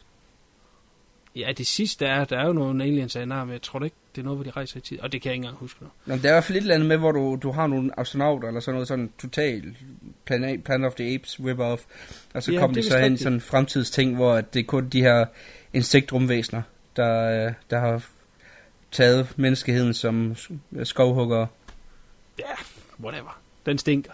Fuck it. Men det er, det er de der boys, der kom ud af, af Detroit i, i starten af 80'erne og øh, blev spredt fra øh, alle vinde faktisk. Den eneste, der sådan lidt går igen, er, er Bruce Campbell, der er, sådan, er med på tværs af, øh, af deres film. Men det er jo faktisk ret interessant, hvad der kom ud af dem. Altså, de er jo alle sammen blevet til noget, så kan man så sige, hvad man ved om From Dusk Till Dawn 2, eller øh, Lunatics A Love Story, men, men de har jo hele tiden været i gang, ikke? Altså selvfølgelig Kronbrødrene er øh, de helt store, som øh, Sam Raimi lige i hælen. Men det er jo imponerende, hvad de har fået smidt af sig af film på de her par 30 år. Ja. Helt sikkert. Godt, men øh, den her film Crime Wave, det er jo den, vi skal snakke om, og, og finde ud af, hvad vores mening er omkring. Det er jo en, en, en screwball-komedie, som øh, øh, leger med kameraet, leger med effekter, leger med lyd og klip, og især med komik. Og det er lige en film op af Sam Raimis øh, øh, allé, hvis man kender øh, lidt til ham. Man elsker jo øh, The Three Stooges og den type humor og, og, og leg med, med komik. Og, og det kan man i hvert fald se går igennem øh, Crime Wave. Øh, nogle tanker umiddelbart, og, og lige hvad er jeres erindringer om Crime Wave? Jeg vil godt lægge ud. Ja, endelig. Fordi jeg havde faktisk ikke set den før, viste jeg så. Say what? Nå, okay. God damn. Og det, jeg er ellers øh, stor fan af de tidligere Raimi. Det nye knap så meget, men øh, der kan man virkelig se den her film, øh, hvad der er i støbeskeen af, hvad for en type instruktør han, han blev dengang. Øh, altså virkelig, leger med det visuelle, leger virkelig med fuld knald på tempoet og, og humoren. Jeg, jeg var sindssygt godt underholdt. Jeg skreg af grin. Mest i tidspunkter, hvor Bruce Campbell var på. jeg kan simpelthen ikke øh, stå for den mand. Altså, det er virkelig en, øh, som du så øh, flot øh, sagde, øh, Sike, inden vi startede med optaget, en, en, en øh, live, live action Tex Avery film. Ja, ikke? altså, det kan faktisk Altså, jeg, sad, jeg, fik helt, jeg fik sådan helt, um, jeg fik sådan helt uh, Who Framed Roger Rabbit, uh, Rabbit uh, følelse op i mig, da jeg sad og så den. Altså, virkelig, fra start til slut, jeg var underholdt hvert sekund af den. Så det var tusind tak for den film. Nå, det var det så lidt. Det er jeg glad for. Det varmer mit hjerte. Ja, jeg, har aldrig, jeg, jeg, jeg, havde, jeg har set coveret, og jeg har troet også, jeg har set, men det viste sig, det havde jeg så ikke. Så jeg var fuldstændig blæst væk, grinede fra start til slut. Og den er jo fjollet, øh, men alligevel så kan man godt se, at han har, allerede dengang han havde noget rigtig fedt visuelt at byde på. Og det er den første film, han laver efter Evil, Evil Dead. Dead ja. der, går, der går lige på år efter Evil Dead til, at han får rejst penge til Mm. det her projekt. Ja. Ja. TK? Jeg, jeg vil faktisk sige, at jeg har lidt på samme måde med Crime Web som, uh, som Reaper Man. Uh, igen, meget nostalgisk følelse. Jeg var, øh, første gang jeg så den, var jeg ikke, uh, ikke så meget solgt, som jeg, som jeg var den her gang. Som det også, som uh, Fluen også var inde på, det er jo den her Tex Avery tegnefilm. Altså, der har jo hele den der sådan snør snup Daffy Duck ånd over sig. Ja. Og det er også min det eneste lille, det er ikke problem, men det eneste for- mig er måske, jeg synes det, øh, det for mig bliver det lige lidt for langt i spyttet, selvom den kun var de der øh, 10 og 20 minutter. Det er jo en kort film, det skal den have. Men Jeg var, jeg var underholdt. Altså, jeg var sådan noget som for eksempel, hvor du har øh, en skurken, der får tre bowlingkugler i, bowlingkugler i hovedet, samtidig med, at du har de der flyvende piphans øh, lyde der i, Ja. i, i øh, på lydsporet. Det er jo, altså, det er jo, det er jo sjovt. Altså, det er jo, det er jo morsomt, men ja. Det, for mig bliver det bare lidt for langt i spillet. Men underholdt, det var jeg. Er der andre af, af, af den her type film, som du bedre kan lide, eller er det bare generelt den type? Jamen, jeg har lidt, øh, jeg, øh, sådan de originale Screwballs film, øh, det her det er mere slapstick, vil jeg sige. De, øh, de sådan originale øh, Screwballs film fra, fra 40'erne, øh, 30'erne, hvor du lægger meget mere vægt på dialogen, end du måske gør den her. Der er også mange små knaldperler i dialogen, der er jo trods alt Coen-brødrene, der har skrevet den.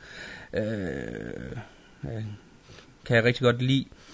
Så men det er lidt med det her, øh, det her slapstick, den her form for slapstick det er øh, for mig efter øh, halv time, 45 minutter, så plejer slapstick sådan at være rigeligt. Altså, så, så plejer jeg ligesom at have, have grint af øh, over, Hmm. over den form for jokes. Der er vi jo så så forskellige i, hvad vi, ja, hvad ja. vi, vi ser som humor. Øh, heldigvis, ellers så havde det været en kedelig, øh, kedelig podcast, vi havde kørende. Så, men, men der er lidt det der med, at, at den her slapstick humor, den er fin nok i, øh, i små doser for mig.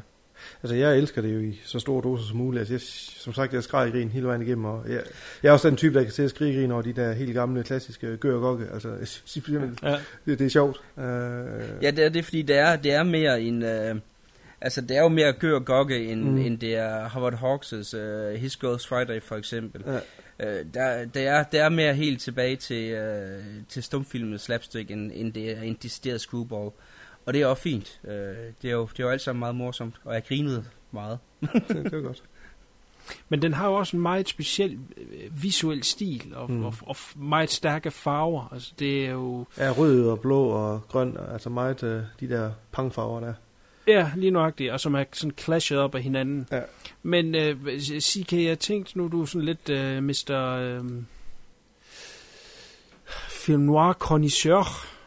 Øh, hvad, for, hvad for nogle film trækker den på til, til nogle af de her visuelle... Øh, er der nogle referencer?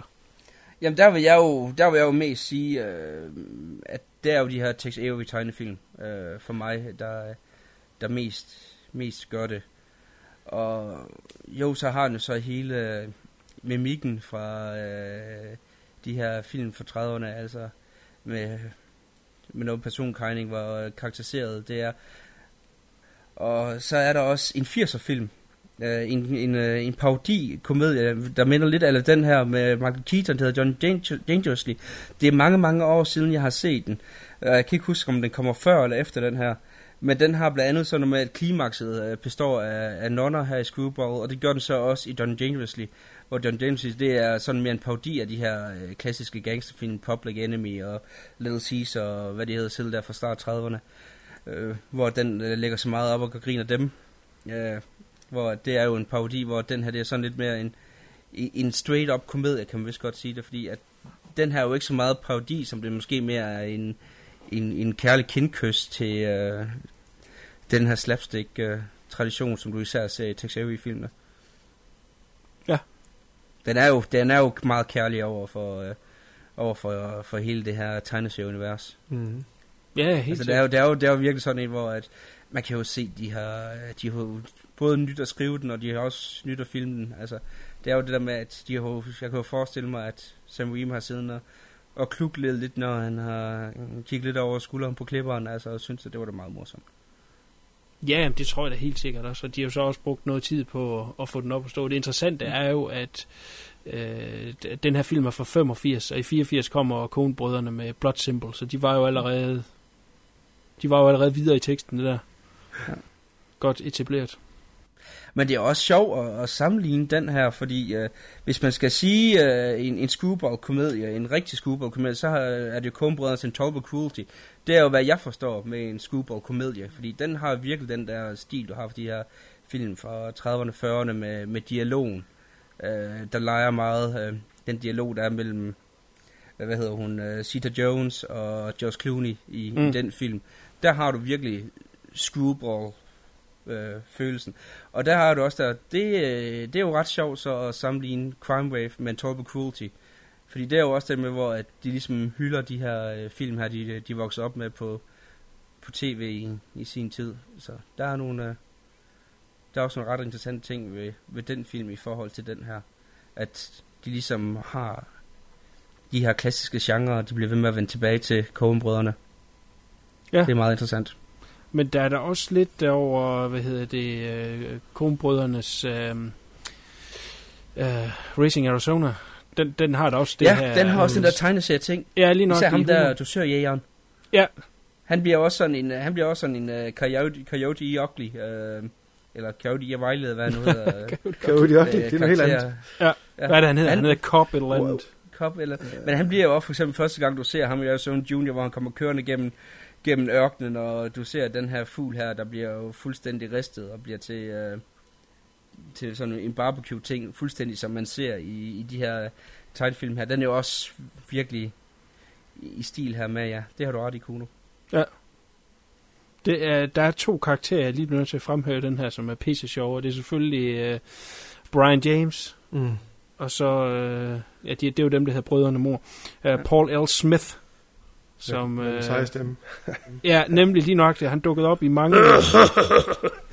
han dukkede op i mange komedier, men han også, hvis man begynder at kigge hans filmografi igennem, så er der også nogle andre lidt mere interessante øh, film, man nok ikke lige vil se her, tænke, han var med i, sådan noget for eksempel som øh, øh, Dune. Men, øh, men, men de to karakterer der er simpelthen så fantastisk sjov.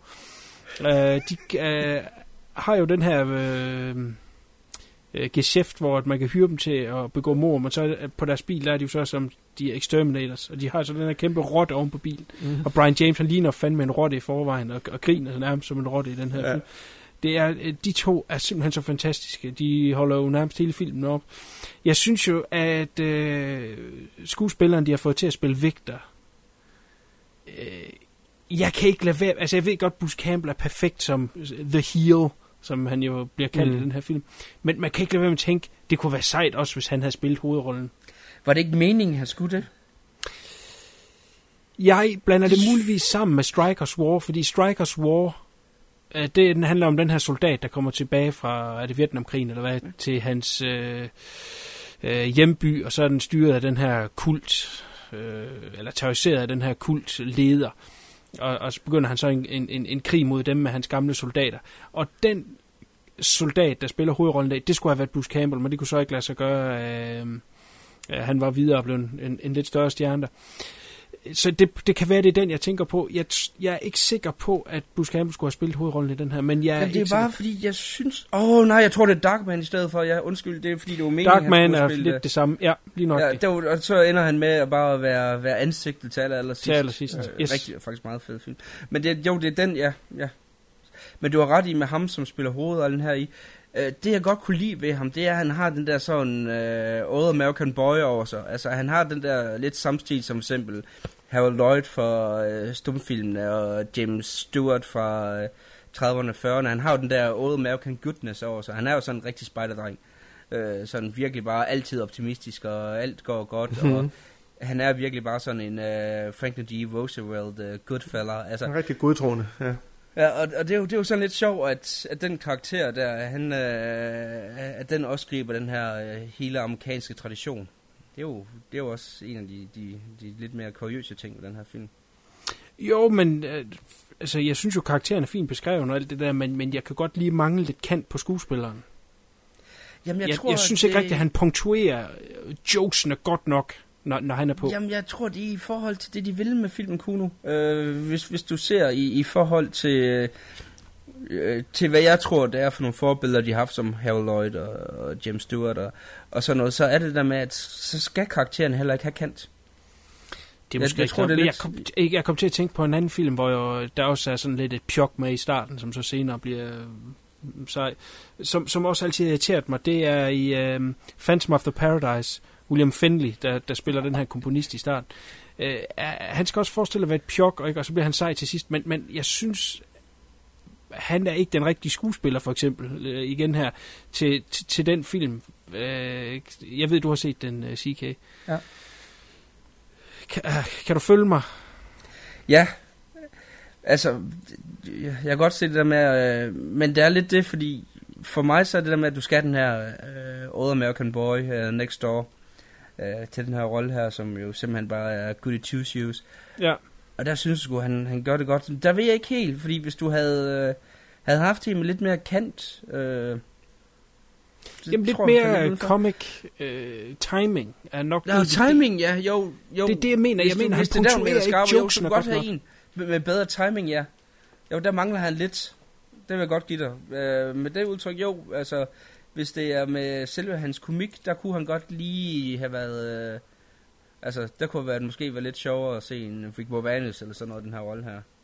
Ja, fordi nu nævnte vi øh, Brian James og, og, og Paul Smith-karakteren der. De, de er bare lige på hver gang. Øh, og jeg synes faktisk også, øh, øh, Inken der, som hele tiden skriger og tosset, øh, har mange gode øh, beats. Øh, og, og de sidder lige i skabet, ikke? Og så selvfølgelig, som vi har været forbi Bruce Campbell, som den her, øh, jeg ved ikke engang, hvad fanden man vil, ja, The uh, Heel er simpelthen det, det bedste navn, han kan have. øh, at de er bare spot on, så kan jeg ikke lade være med at synes, det er lidt synd, at uh, the lead character er lige lidt off. Ja. Det lyder som om, jeg, jeg siger noget negativt om filmen, det gør jeg faktisk nej, ikke. nej, men jeg giver også Øh, det, det er bare lige 2%, ikke? Ja, hvad synes du så om den kvindelige hovedånd, den her Shirley G. Wilson? Hvad synes kan, du kan, du, kan, du, kan du se, hvor hun er, hun er mest kendt Vi for skal til at se noget mere Walker, Texas Ranger hvert Ja, du skal se noget mere Walker Texas Ranger. jeg sad hele tiden og forventede, da jeg så Crime Wave, at, uh, at Chuck Norris han kom cirkelsparkende hen mod The Heel. Altså, det var nok bare mig. Det havde været en sjov film. det, det tror jeg bare, er. Det tror jeg også. Men øh, altså, det, det her det er en film, som jeg så i tv, da jeg var øh, lille, altså, eller et eller andet, øh, midt 80'erne har det jo nok været, hvor øh, jeg bare med det samme forelskede mig ind, men jeg vidste ikke, hvad den hed. Og først senere fandt jeg ud, at den hed Brødrene Mor, og så havde jeg et eller andet VHS-kopi, der var smadret, og, og den så endelig udkom på DVD, så var det bare et must-have, og jeg har simpelthen elsket den her film øh, i så mange år. Det, altså, det, det er jo ikke en, der sådan er universelt... Altså, det er ikke sådan en, man med det samme siger, Sam Raimi, åh oh, ja, ja, øh, Crime Wave. Men, men altså, jeg synes jo, det er et must, øh, hvis man kan lide de her lidt øh, off-the-wall-komedier. Øh, den er... og der, så mange er der heller ikke af dem. Altså, der kom en lille boom af dem i, i, i 80'erne. Øh, mange af dem sjovt nok med Dom DeLuise i. Men øh, nu nævnte du en, CK, jeg allerede glemt, hvad fuck det var, den hed. Hvad hed Uh, den? John Dangerously. Johnny Dangerously, ja. Øh, der kom mange af så nogen, der var lidt off. Øh, Men de meste var det ikke sådan øh, paudierne, synes jeg bedst, jeg kan huske. Altså noget som høj pistolføring og sådan Jo. det, var, det var mest den, øh, du kørte der især slut Helt 80'erne, sikkert. hvor, hvor, du, hvor du går helt amok med, med spoofene. Det er rigtigt. Jeg bliver nødt til at nævne en, som jeg simpelthen også bare elsker. Helt vildt. Haunted Honeymoon. Det er med øh, Gene Wilder, og faktisk også øh, Dom DeLuise. Jeg ved ikke, om det er Den, noget, I har øh, set. der, må, der har du mig. Den det har jeg ingen ændring om overhovedet. Og sig mig et eller andet titel. Jeg den er faktisk jeg instrueret af øh, Gene Wilder. Nå, okay. Og den, skal den, jeg da den lige er fra, at- jeg tror, den er fra 86 eller sådan et eller andet.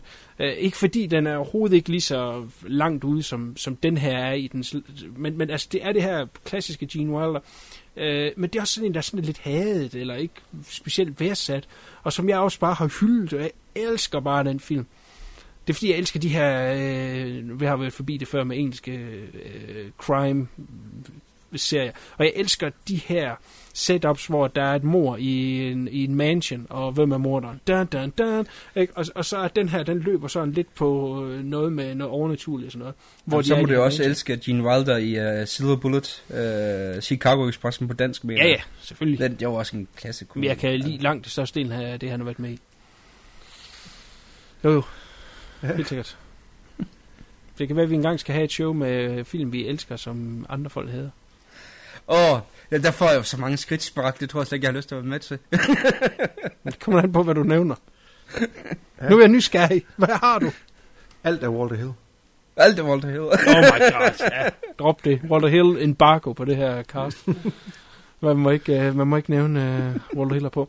Godt, jamen altså, det er jo en lille film, som uh, bare er super underholdende. Det er nok ikke en, man skal uh, træde for meget igennem på. Skal vi lige have en runde uh, sidste tanker og et recommend? Ja, Flu? ja men øh, se den. Altså, hvis man har en lige hurtig grin, så øh, og en lidt dejlig let film, og gerne vil se noget af hans uh, tidligere, inden han lavede uh, Spider-Man Crap, så, uh, så se den. Helt sikkert. Jeg har ikke set den før, jeg var super underholdt. Det er en film, film for alle. Film for alle? Ja. Er det en film for CK? Jamen, jeg var underholdt. Altså, det, øh, det er sådan en, som... Altså, jeg, det er sådan en film, jeg vil anbefale folk at se, fordi jeg vil gerne høre, hvad de synes om den. det, det er sådan en film, hvor jeg er sådan meget interesseret i, jamen, er det sådan en, som har en, en, en større universel øh, øh, tilgangsvinkel, eller øh, vil folk finde som værende plattet? Altså, det, det er sådan et, der er faktisk meget interessant i, i folks holdninger til. Er det en, du vil udstede øh, købsgaranti på? Nej. Kuno, vil du det? Øh, shit, det ved jeg sgu ikke. Ah, det var ikke det kommer ind på, hvad den, hvad den står til nu om dagen på Ja. DVD. Det er jo det. Nej, altså, jeg vil jo selvfølgelig anbefale den til alle, der kan lide komedier. Det, det er klart, at den har et lidt blandet low-budget feel, og, og, og så det her lidt eksperimenterende visuelle, som måske kan irritere nogen lidt.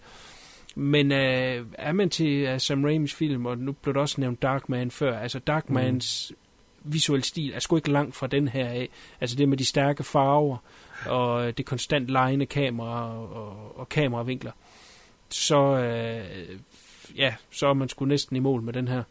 Så jeg vil øh, anbefale den for fantastisk sjov film, der, er, der har ild i røven med visuelle lækkerier og, og bare vil gøre alt for at underholde. Ja. Og det er, en, det er en lille film, men den øh, har et stort grin. Og et stort plads i mit hjerte. Smukt sagt. Det var godt. Jamen, så kommer vi også lige igennem med en øh, komedie. Så skal vi satme snart have noget hardcore igen. Der, gør, der går alt for meget sjov i det her. Skal have noget blod og patter. Ja. Kommer der godt nok ikke Hvem er der en tal, der har den næste gang? Det er mig. Det skal vi se næste gang. Det kommer jeg til lige om lidt. CK. Der er en øh, rækkefølge af ting. A natural order of things. Ja, hvor du for eksempel er til sidst, CK. Godt. Jeg vil jo bare sige til, at folk meget gerne må gå ind på vores Facebook og skrive en kommentar. Det kunne være, at man har set Brødrene Mor, eller man har set Repo Man og har nogle tanker om det. Det kunne også være, at man har set uh, Repo Check, og man vil skrive et par sætninger om det. Det vil vi meget gerne høre om. Er Eller Repo? Men. Repo Nej. Nej, den skal man ikke udtale sig nej, nej. Ja, vi skal heller ikke, heller ikke repo det, det er jo ikke musical. Nej. Stille, stille. Alle, alt, der ikke øh, der har noget med repo i titlen, som ikke er repo man, det skal man øh, passe på med. Repo man er frygtelig. Ja, det er den. Det er jo bare, den har vi vist været forbi før med, at det er et rip-off af Brazil og... Ja, jeg ved Og vi har også, øh, vi har også, har vi ikke også været inde med, med Rebo uh, musicalen? Det vil- Jo, den er også, ja. Altså, hvis den har haft en bedre sang, kunne der have været noget værd. Altså. Ja. Hvis man skal lave en musical, skal man da som minimum have nogle sange, man gider at høre. Godt. øh, nu mister jeg lige tråden. Øh, iTunes. Hvis man henter øh, vores cast via iTunes, så vil vi sætte pris på nogle stjerner og en kommentar derinde også. Godt, CK. Så kan du komme til ord, skulle jeg lige til at sige. Men nu kan du i hvert fald spidse dine ører.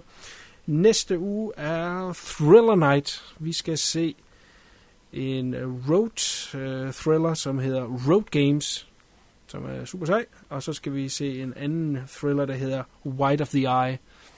Noget, det er ikke noget, jeg har set før, er det det? Det siger Nej. mig ikke noget, nej. Så det bliver spændende. Nej, jeg har virkelig været nede i, Være crafty. på, på den laveste hylde, skulle jeg til at sige. Det skal tages... det godt. Det, ej, det skal kun tages som om, at jeg har været dybt ved at finde noget, jeg er ret sikker på, at I kan se før. Men det er virkelig pissefed film. Okay. Jeg giver underholdningsgaranti. Jamen, øh, det lyder godt, fordi at, øh, hellere, hellere se par gode film, end at skal se AGF spille fodbold igen. Ja. Fy for sat. Og ved du du fluen, du skal kraftedeme ikke bilde mig ind, at du har set det. Nej, det har jeg ikke. Jeg hørte det bare, og så, Ja. ja. grinede, og så grinede jeg.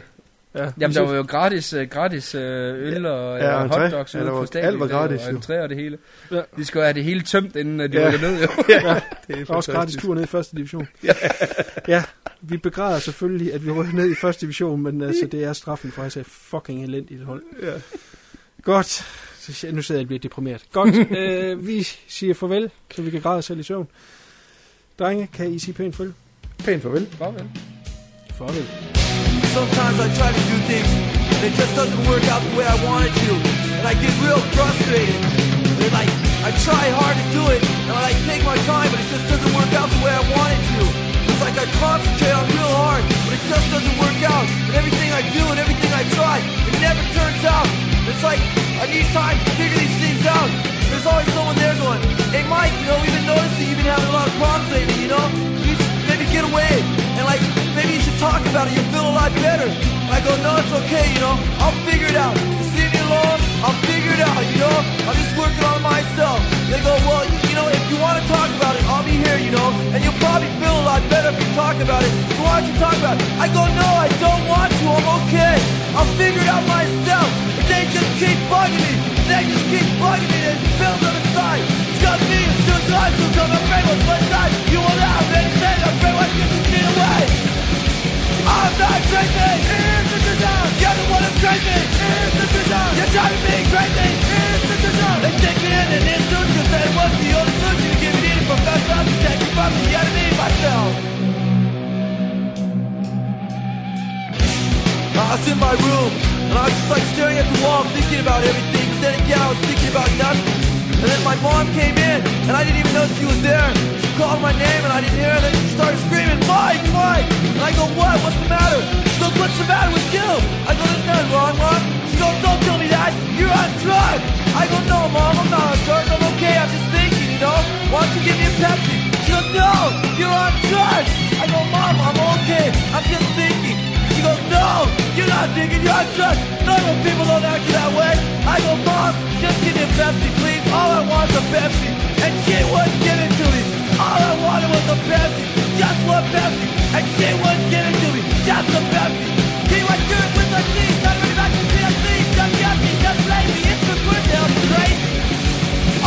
The. You're the one that's an institution that the only from from the enemy myself. I was sitting in my room. My mom and my dad came in.